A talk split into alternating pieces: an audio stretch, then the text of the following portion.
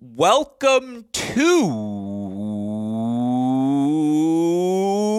Hey, great shot. This is the Great Shot Podcast, a Cracked Racquets and Tennis Channel Podcast Network production. My name is Alex Gruskin. We have a doozy of an episode for all of you listeners today as I am joined by a former NCAA champion, former Grand Slam finalist, and now USTA director of pro tennis operations and player relations. Of course, I'm referring to the great Eric Butorac, who joins us on today's show to discuss a plethora of topics relating to the pro tennis world. Of course, I had to ask about his experience serving as tournament director at this year's Western and Southern Open Masters 1000 event. It was fascinating to hear his reflections on going from the player side of the equation to tournament operations. I also had to unpack some of his former player council experiences. Eric served as vice president and president of the player council, and I have to say, if you're going to stick around on this podcast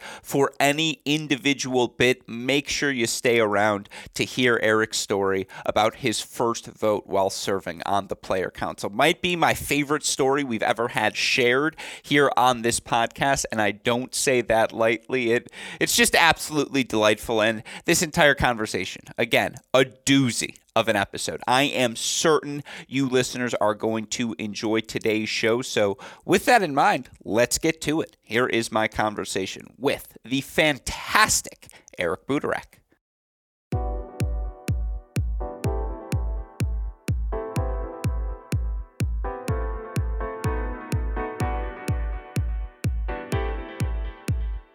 Joining us on the podcast today is a guest we are very much looking forward to having on this show as he was the 2003 NCAA Division 3 singles and doubles champion. Of course, he was also a 2014 Australian Open men's doubles finalist, director of professional tennis and operations and player relations at the USTA, and of course, now tournament director of the Western and Southern Open. Welcome onto the show, Eric Eric. How are you doing today? I'm doing great, Alex. Thank you for having me on. Oh, it is my pleasure. A, you have built up quite the resume. So, an introduction worthy of a guest, let me say. B, and this is a little thing, and right off the back, it's stupid, but my older brother is named Eric. And so whenever I say Eric, I just feel the connotation of anger when I'm like, all right, listen, Eric. Because, uh, you know, if I'm happy with him, I'll call him E or, you know, I'll call him Enrique. But if the Eric comes out with vitriol, it's because it's a reflex. It's not because I'm angry at you. Let's just establish that, I guess, at the beginning. If you want, you can use Booty. That's been a common nickname when I was a player. Um, now that I'm, you know, more often in a suit and an executive type role, I think I've shed that a little bit, but it's definitely still lingering and there's times when even our CEO has to clarify, you know, on email. So so Booty is Eric, right? So yeah. Well, uh, here's the problem: is I also call my older brother Eric Booty. Uh, obviously, a different connotation when I'm saying it to him, but I will do my best. Booty works for me, and obviously, it is a pleasure to have you on the show today. And I want to get into a bunch of different things uh, while we have you here. But first and foremost, obviously, tournament director for the Western Southern Open. Now, you were very kind in having our Cracked Racquets team there for a couple of days. Obviously, we got to work at the new college event and be on the grounds. But let's just start there for you to go. And obviously, you've been player relations, pro tennis operations at the USTA for a while, but now you're the head honcho at a 1,000 level event. What was that week like? What was that experience like for you? Yeah, it was it was it was amazing, and um, unfortunately, it, it, it may only be a one year gig, right? As a lot of people know, Ben Navarro has has bought the tournament, and it's it's a little unclear, kind of uh, what you know what the tournament will look like next year, and, and if I'll be involved in working as a as a USTA employee. But kind of backtracking into to last year, um, yeah, it was an opportunity that came up. I was able to work on the event in 21 uh, and got to know it a little bit. I'd played it six times previously, so I knew it from the playing side. Uh, I'm a Midwestern guy from Minnesota, so so being in Cincinnati felt really comfortable. Um, and yeah, to get to be a, a TD of a, a, Masters level tournament was was really special. Um, and uh, yeah, be able to kind of help put my own spin on the tournament, like I said, and, and introduce the, the, the college event, which was which was super fun until the the torrential downpour that hit. But as, as can happen in Cincinnati. Um, B, it was it was an awesome experience. Um, you know, even I remember Caroline Garcia said it really well in her in her winter speech, which is, you know, we go around the world and we sign a lot of autographs. A lot of times people have no idea who we are. You guys all know us. And that's I mean, it's sort of a simple comment, but it's like it's so true that this is a tournament of tennis fans. People drive from all over the Midwest, they come from around the country, but they are real tennis fans. And I felt that as a doubles player back when I played it. Um, I think that that's really really special. Um, so it's fun fun to be a part of that.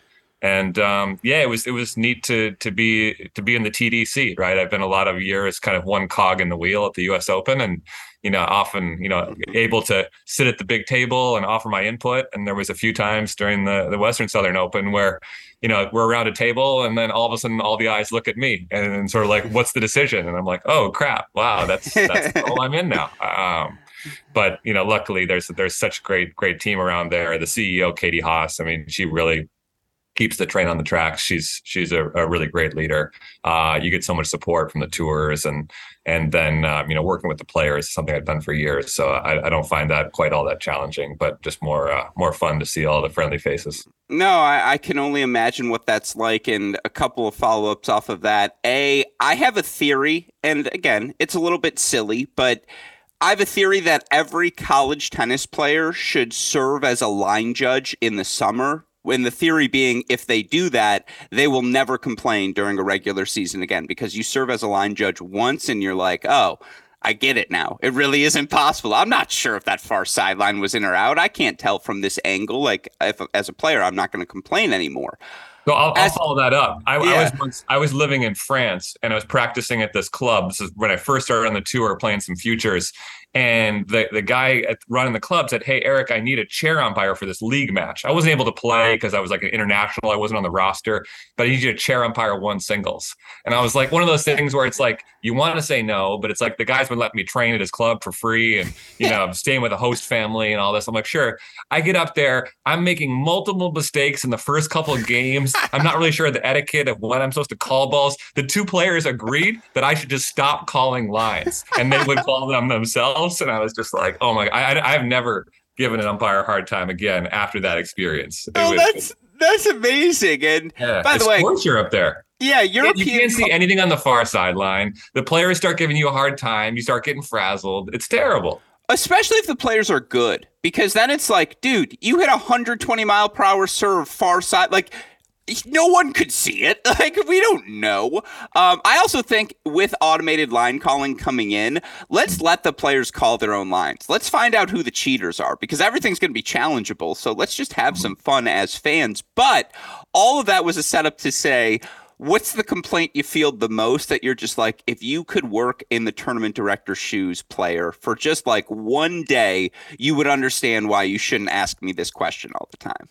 That's a good one. I don't I don't have a real a real common one. I've got a I got a good relationship with the players. I feel like um, I think one thing as an ex-player sitting in that office, you know, like since you have a glass office right in the player lounge, I think they know that I know what it's like to be in their shoes. So they're only really going to bring me something that's like a real problem, right? And there are a few, and some of them are unforeseen. Some are things we can fix.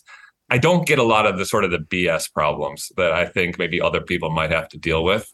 Mm-hmm. Um, you know, you, you learn a lot sitting on the other side. The thing I always just tell players, if I ever, if they ever ask me, you know, what can I do, or you know, what's what's most helpful, I just say, you guys are so valuable. You don't understand. Like you have the ability to walk on court and entertain thousands or sometimes millions, depending on the broadcast. You can sign more autographs. You know, I, I try to post photos occasionally of like Daniil Medvedev walking around the entire court, you know, one evening at 10 o'clock, signing every single autograph. Alcaraz walking out at, you know, midnight, 1 a.m., you know, taking photos with these fans. I was like, you're changing lives. Like you're making tennis, like you have so much power. And it's not even only the top players, it's the doubles players, it's the lower ranked singles guys, the qualifiers. Like interact with those fans as much as you can because you have a lot of power. Well, it's so fascinating to hear you talk about player value because, again, another thing I wanted to ask you, and not to disparage any other tournament, Indian Wells, they say, is, you know, the fifth major and it's paradise for players, but it's certainly expensive. Miami, as cities go, isn't exactly cheap. Mm-hmm. And then you have Cincinnati, you know, the US Open is New York and it's its own experience and its own value, regardless of what the ticket price is. But in my opinion, and I'm biased because it's the really the main event I have been to.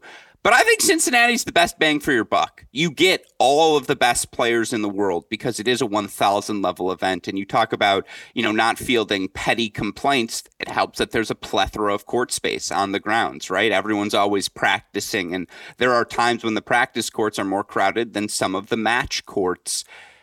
Do you agree with that assessment or is that a take too far? That bang for your buck, Cincinnati's the event to attend in the states bang for your buck yeah. If you really if you really love tennis and you want to see matches up close i mean you're going to see first round holger rune versus cam norrie and you can go sit in the front row and and quickly move over and watch you know schwartzman versus berrettini. I mean you know these are the kinds of matches. Then you're going to stroll over here and you're going to watch pegula versus petkovic and it's like you can see it all really really close. So if you're a tennis fan absolutely. Mm-hmm. um, from the player side um, you know, they're so focused on New York at that point. It's there's a lot of stress coming in New York. If you can keep them relaxed, you can keep them happy, you can keep them practicing. You got the training facilities they need. Um, you know, Cincy since he lines up really well for its place on the calendar. Um, and you know, talking to a lot of these players, um, French players, Italian players, they love being out in like suburban Ohio, right? yeah. They just this is not, I mean, you think about what players' lives are like, right? And they go from Monte Carlo to Barcelona to Rome to Madrid to Paris to London. They're not often in places like Mason, Ohio. And they really genuinely enjoy it. They all go to Cheesecake Factory, they go to Starbucks, they have their own rental cars.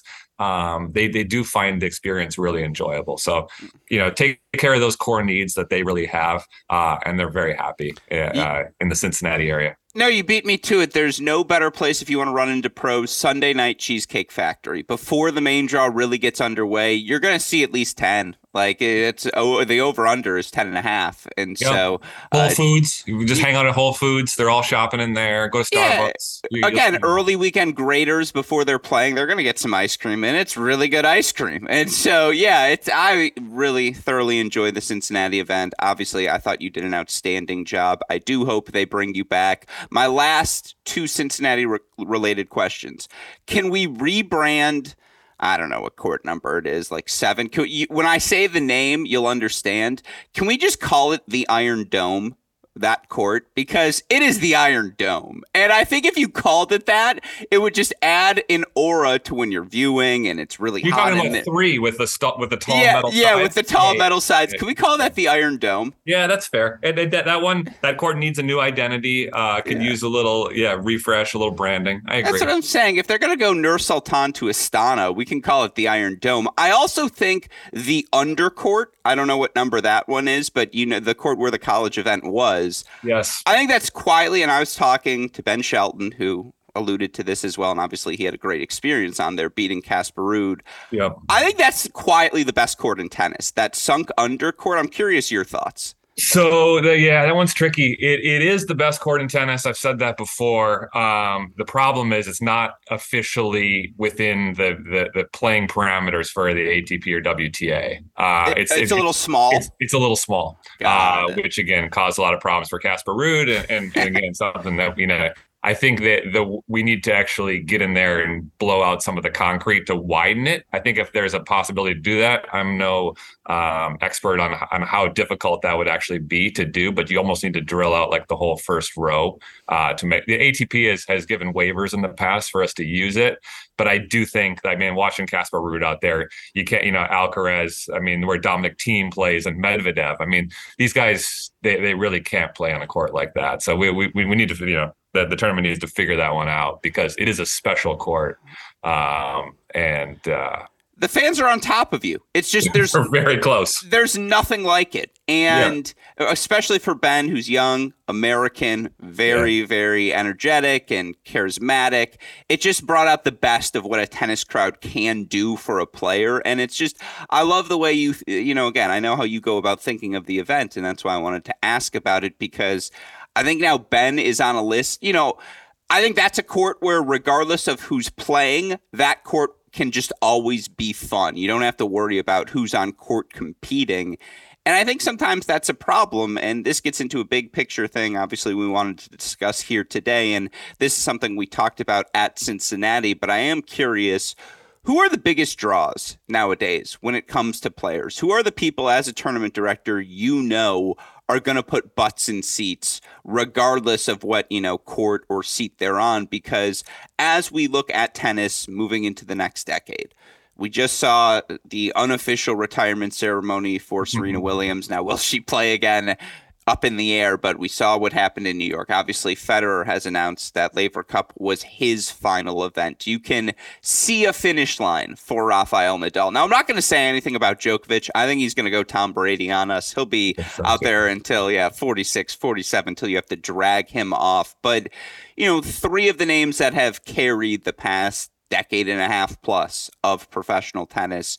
The finish line is either in sight or past now. And I'm curious if you see a new group emerging. Yeah, abs- absolutely, we do.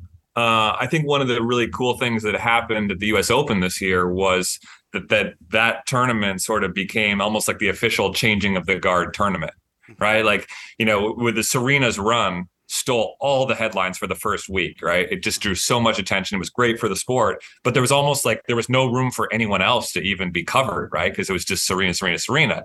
But what it did by having her draw those eyeballs and then lose in the third round was people were now watching the US Open and they were engaged, right? So then they quickly turned over to wait a minute, okay, Coco Gauff, is she sort of going to take over this? Is this going to be her time? Yeah, are we going to see Nick Kyrgios win a Grand Slam?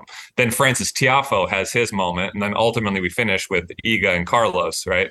And and pretty cool that you know Carlos, who we all think can win double digits of Grand Slams, gets his gets his first one. So you know, I went back to the the greater New York area, and and friends of mine who casually follow tennis are now want to talk about Tiafoe and Alcaraz and Coco when before that it was all Roger Rafa Serena.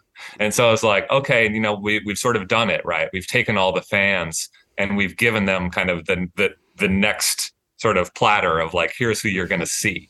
Right. So I think um, you know, the tournament was really special. And again, for for for my money, like who am I gonna go watch? I mean, Nick is always entertaining, but what frances did on Arthur Ashe, I thought was really special. And I got to sit courtside for some of those matches.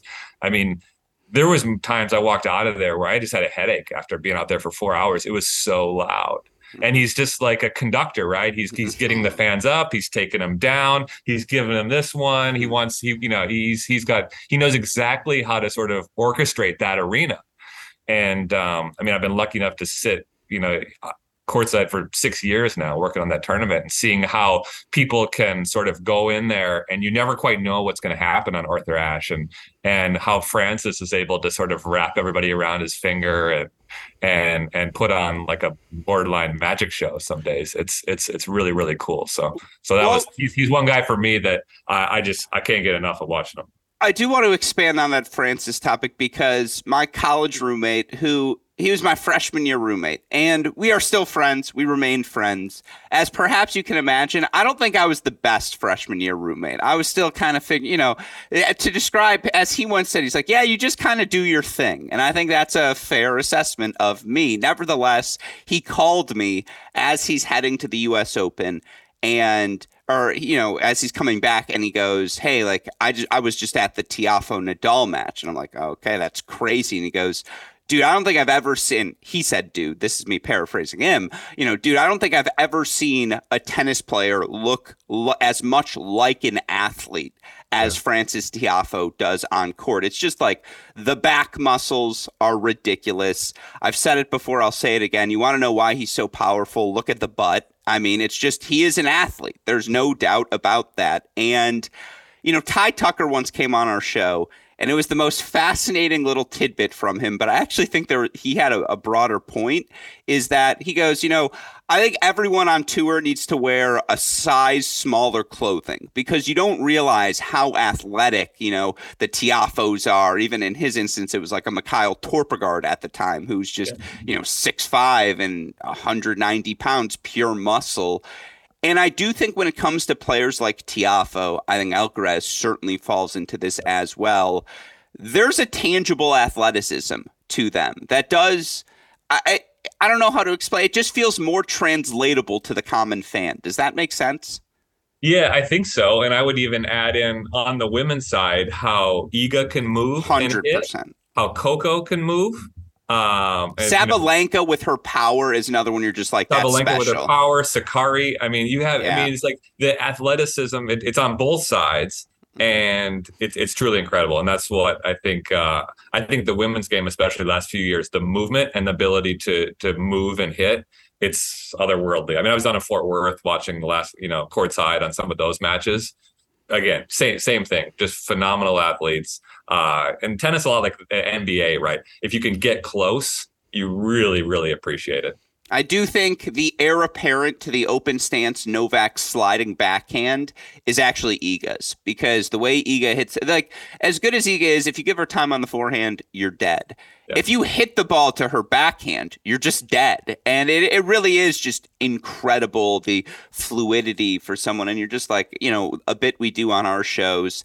I think the greatest of all time debate is stupid, but I think it's very fun to talk about who's still alive in the greatest of all time debate. So, for instance, Carlos Alcaraz, not eliminated from the GOAT debate yet. Like, you can't say he's not going to be, like, you can say that about Medvedev now. You can't about Alcaraz. You can't about Iga either. Like, seventh youngest to three slam singles titles. And just, again, the fact that both of those players are active in the early stages of their career.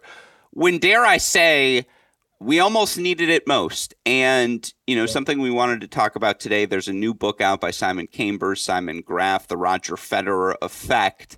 You know, people may not know this about you because obviously I've been through the accolades, Division three NCAA singles and doubles champ. By the way, you played two singles for Gustavus Adolphus that year. You were not even the number one That's singles true. player. You just you gave Whipple the business. What was the deal there? Yeah, he what happened that he beat me in the fall. So he started off number one, and then we started alternating. Uh, and we were supposed to play in the national championship. It's kind of a weird story.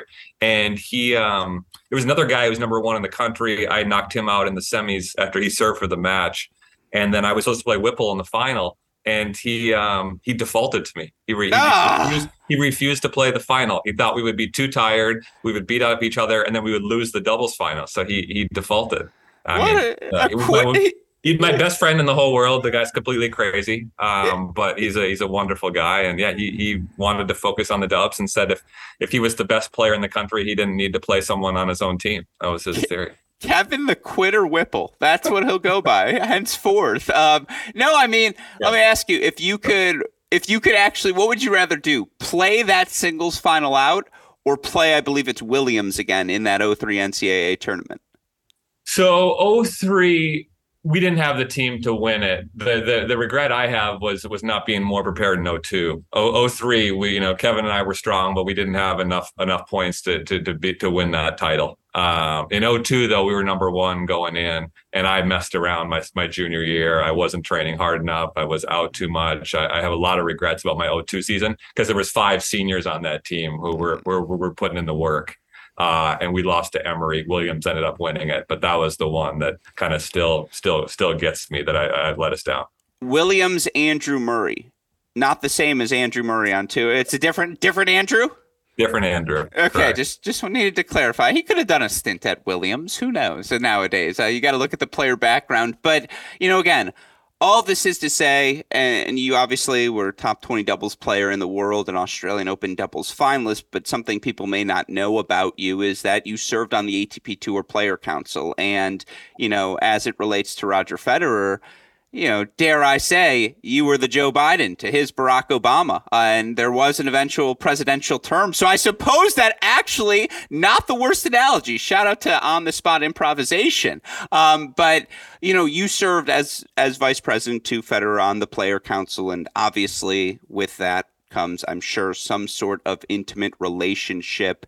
You know, the book that written again by Simon Cain for Simon Graf talks to players who played him, coaches who are around him, fans and tournament directors about what he meant to the sport.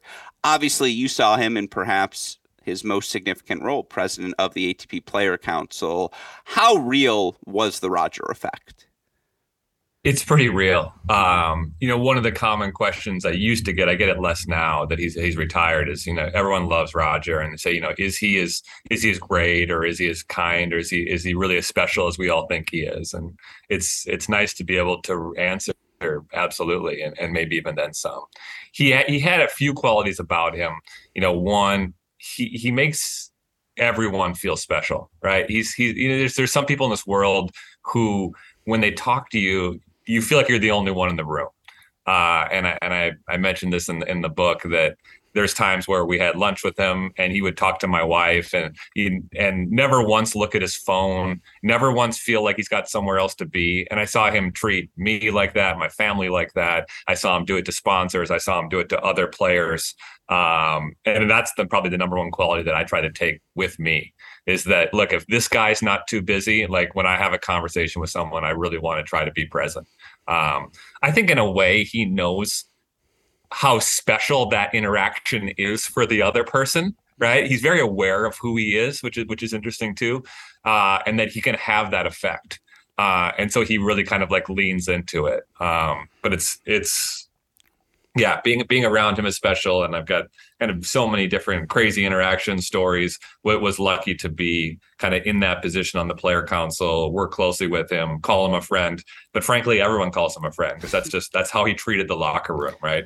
Like those were his people. The player council, those were his people. You know, he he's he was a, a special guy, and we were I was, I was lucky to play, you know, 13 years where where he was leading the sport. Yeah, I can only speak to the moments I was with him in the press room, coincidentally, in Cincinnati. And, you know, there's a short list of players Roger, Novak, Rafa, Serena, Sharapova, who I was in the room for once, and Venus, where they walked in and they just kind of have a glow and you're yeah you're just like there's something going on here like what what changed something in the room changed there's now more oxygen in this location where you are and you know it was fascinating. You're right. He, I ask him a question. He makes eye contact with you, and you're just like, I, I think I'm in love. Like, do you want my bank account? Do you need my social security number? What else do you need, Roger? And you know, one thing, uh, it's one thing obviously to see him I mean, all of us know the Rolex commercial, right? Or the airplane commercial with him and Beckham from back in the day and Tiger Woods and what they're all doing. Gillette, shout out. Um, obviously, in his role as player council, I am curious, and you were in the room in the discussion during his time, we saw a massive pay increase at the Grand Slams. I don't want to say how much of that is directly attributable to Roger, because I don't think that's a fair comparison. But talk to me about that fight, and you know, again, what what the role Roger did to not only to ensure that his stardom benefited the sport. Yeah, I think he he realized you know a couple things about him beyond the council. One, I, I, I said this before that he's he's so smart he he digests information so quickly, right? So you mm-hmm. you need to get him, and I learned this being around him. You don't need to tell him something twice, you know. And and that was sort of my role as, you know, a lot of big being a being a big communicator amongst the masses, getting messages out and getting messages back, sort of to him. Um, I think he realized the you know the power he had, the moment that he had, um, kind of unifying with the, the you know the other champions of the sport as well. Um, but ultimately, the thing that he did that was probably most notable was when when you know the money was starting to come in. You know, he was the first guy to say, you know, we need to drive this down. You know, we, we don't need this money at the top of the sport. The the winners checks are big enough. Um, you know, we need to get this into the first rounds. We need to get this into the qualifyings. And he was one of the first guys to really start that message. And, you know, now I work on the Grand Slam side and, you know, we're kind of continuing that effect and really trying to build up the base and make sure that everyone's, you know, making a good living. I mean, if you track sort of the last you know 10 15 years what a first round loser or what a you know a qualifying check used to be to what it is now and i think he was one of the guys to really lead and drive that and if you don't have the top players of sport saying that, because those are the one, those are the guys really driving the business, right? Mm-hmm. And so I don't think that you know Borg or McEnroe or Sampras or Agassi were necessarily you know leading that charge. Where he kind of raised it. You know, granted, he was in the position where he could do that. He had so many sponsorships, and you know, Rafa and Novak were alongside him, and Andy Murray, and and they were in the similar position, so they could do it. But I think other people could have done it as well and didn't. And and he and he was one of the first guys to really say that. So that's that was uh, it was really special. I this is a question you can defer. I am offering you the right to defer to the second half. Um, how effective is the ATP Player Council? Like ultimately, as a fan, you hear about the members of it, and artificially, certainly not artificially, but I suppose superficially is the word I was looking for. You see some of the initiatives they're trying to push forward, but ultimately, in a unionless sport, how mm-hmm. effective, how much teeth does the Player Council actually have? Yeah, I think it probably depends a little bit on who's on it. I mean, again, I I was so lucky, right? I I got nominated in like my second year on tour, and that Gustavus Adolphus uh, education. Honestly, someone someone nominated me because they said that they were one of the only players they knew with a college degree. yeah, sure. And, and so I got nominated. I somehow won the election, and it went into this group where it was you know myself and 10 people around a board table and three of the people were roger rafa and novak. And i haven't had a conversation with any of them right? And now i'm supposedly sitting around a you know a boardroom table trying to make decisions. I mean i was kind of completely overwhelmed in, in those in those early meetings but you know that was also a time when you know there was really a lot of buy-in from the top players, mm-hmm. and there was there was big issues at, at that time, right? The Grand Slam prize money was one. Uh, we were looking at shortening the calendar and trying to get more off week off weeks. That was a big one. Um, I have a crazy. There was a uh, I don't know if you ever told the, the story about the blue clay. Tell me, please.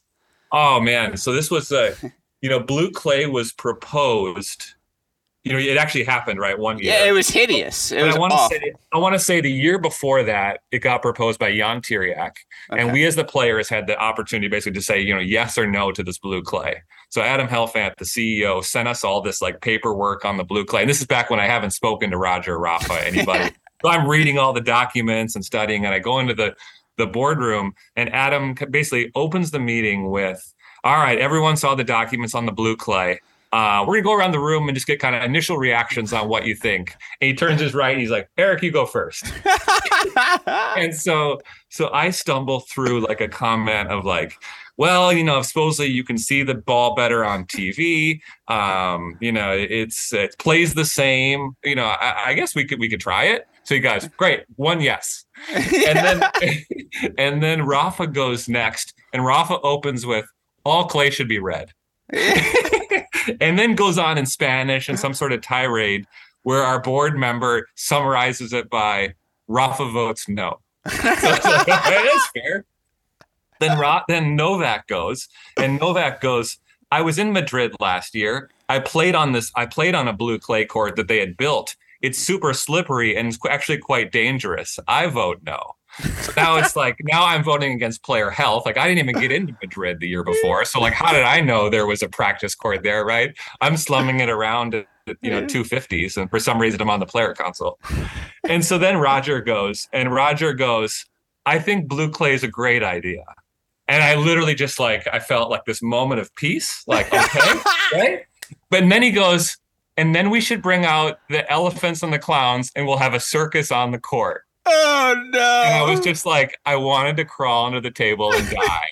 and every other player is like, no, no, no, no, no. So there's this little whiteboard, right, in Adam's in Adam's office, and it has like one yes and nine no's. And even Ashley Fisher, my buddy, the other doubles guy, was at the end. He goes, Eric, Querrey and I were totally voting yes, but by the time it got to us, it was like seven to two or seven to one, and we couldn't do it.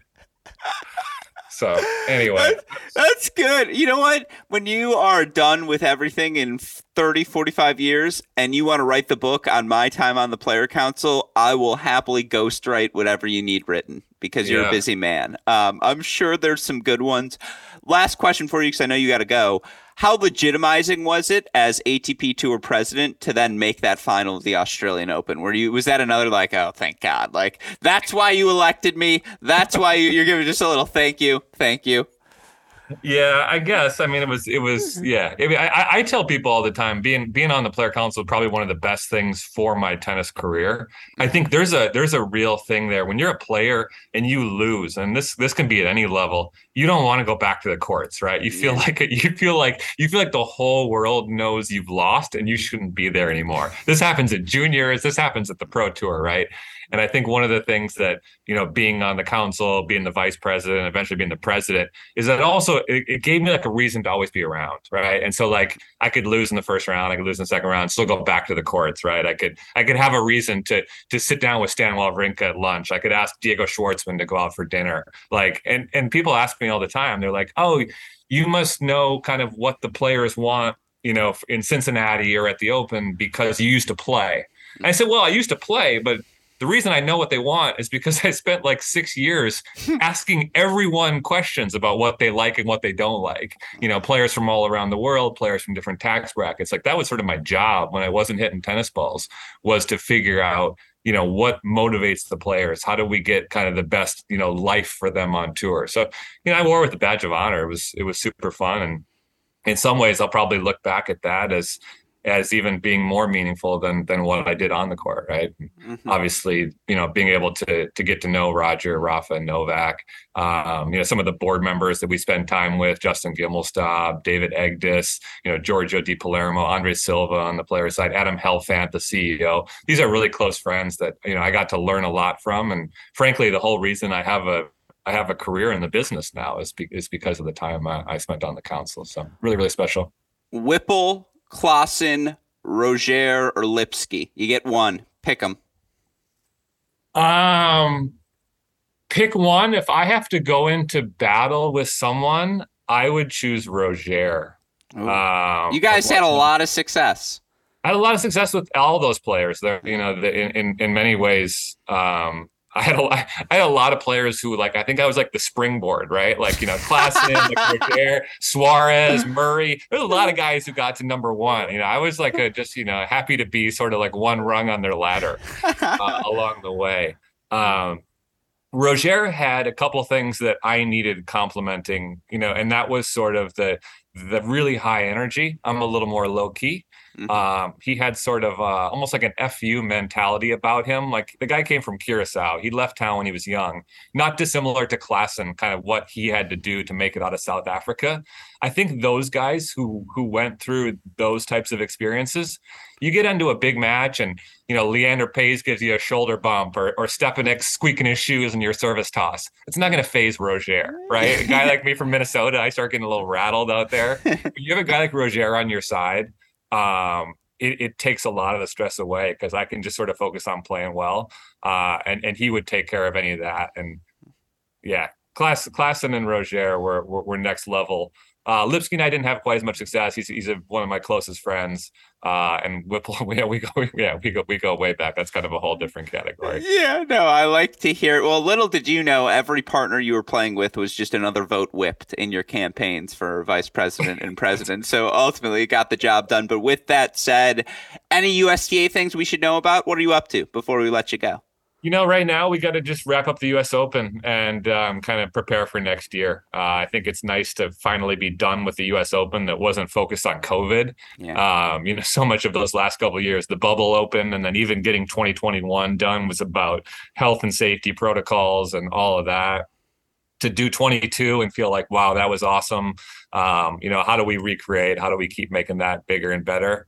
Uh, and frankly, just enjoying a lot of the uh, you know American tennis success. I got to go into Fort Worth, like I said, uh, watch a little bit of Coco and Jess. Um, you know, just seeing what Ben Shelton did the other week. You know, watching Taylor. Um, I mean, Nakashima winning. Uh, I mean, you're wearing the, I think it's the hat from the All American Cup. I mean, I talked to my dad on Sunday. He couldn't stop talking about the All American Cup. It made his weekend. So, uh, congrats to your your tennis channel colleague Nick Monroe on hey, pulling off pulling off a new event is never easy. And again, you know, a, you know, really fun tennis and really showcasing uh, all the great American stars is always something special. And you know, we're in for a good year next year. Um, I saw Riley recently. Um, hopefully, he comes back comes back soon. But you have to think that you know the the, the guys, Tommy, Frances, Riley, um, Taylor. Everyone's trending in the right direction. You got young guys pushing them. Uh, it'll be interesting to see what Ben Shelton can do on on the big stage next year. And then on the women's side, you know, we've already got Coco and Jess uh, in the top eight. So cool time for American tennis. Um, American fans can be a little tough, I think, because they want number one in the world. They're used to Serena, they're used to Agassi and Sampras. So anything less than number one can sometimes be not enough. But uh, we certainly got a lot of great players going in the right direction. Nine in the top 50. It's the first time since the 90s. Everyone calls the 90s the golden era. We're going to be calling it the roaring 20s. Um, yeah, and you know, as tournament director of Western Southern Open this year, some scholars have argued you are responsible for Caroline Garcia's success. So I guess congratulations to you. But Eric Butorac, thank you so much for taking the time to chat. Obviously, wishing you safety, health uh, through the rest of the year and beyond the rest of the year, by the way, as well. But lo- looking forward, hopefully, to having you on the pod again soon and uh, appreciate you taking the time to chat. Thanks for having me, and thanks for all you guys do for tennis. I know I tell you offline occasionally, but nice to say it on air. Um, yeah. Thanks for putting out all the positive tennis content, especially in the collegiate space, which is one that I know you and I are both very passionate about. Hard to say that I'm as passionate as you are on that one. I don't think anyone can match your passion, but uh, all you guys at crack Racquets doing great work, and uh, excited to be on here. I'm faking it. I don't even like college tennis. Um, no, I appreciate you taking it. I appreciate that. And yes, again, open invitation. We are happy to have you again anytime soon. Thanks. Hope all of you enjoyed my conversation with former NCAA champion USTA Director of Pro Tennis Operations and Player Relations, Eric Butorac. A massive thank you to him, not only for taking the time to chat with us today, but he alluded to it at the end. He has been so supportive of what we've been doing here at Cracked Racquets from the start, and it's immensely helpful to have institutional support from someone in as high ranking of a position at the USTA as we get from Eric. He was kind enough to invite us to Cincinnati this season again. We are big fans here of Eric Butorac. We hope they do bring him back in Cincinnati, and hopefully we can bring him back here on this show in the future, as it really does feel like there are at least I would say five to six more hours of stories I feel like I could generate out of Eric. We didn't even get into his playing career, and he was really good for a really long time. And to make that transition from D3 tennis to pro tennis, again, there's meat on the bone. We will have Eric Butorac back on this show. That is my promise to all of you listeners. I will say this to entice him to come back in the future. Please, please, please send him a tweet and let him know you enjoyed this conversation because I know that is something he would appreciate. Again, a thank you to Eric for taking the time to join us on the show. Of course, we've got plenty of other fantastic conversations right now happening here at Cracked Racquets. Of course, we're recapping all the action happening on tour each and every day over on our mini break podcast feed. Conversations with people like J.Y. Oban, Tanner Stump, Ellen Perez, Brandon Nakashima, and so many more over on the Cracked Interviews podcast feed. All of those shows available wherever you listen to your podcasts. Of course, you can find them on social media as well Twitter, Instagram, Facebook, YouTube by following us at Cracked Racquets or following me directly at AL Gruskin. Of course, you also have to give a shout out to the super producer, Daniel Westoff, for the of an editing job he does day in, day out, making all of our content possible. With that said, for the fantastic Eric Butorac, our super producer, Daniel Daniel Westoff, and all of us here at both Cracked Racquets and the Tennis Channel Podcast Network. I'm your host, Alex Gruskin. You know what we say. Hey, great shot, and we will talk to you all tomorrow. Thanks, everyone.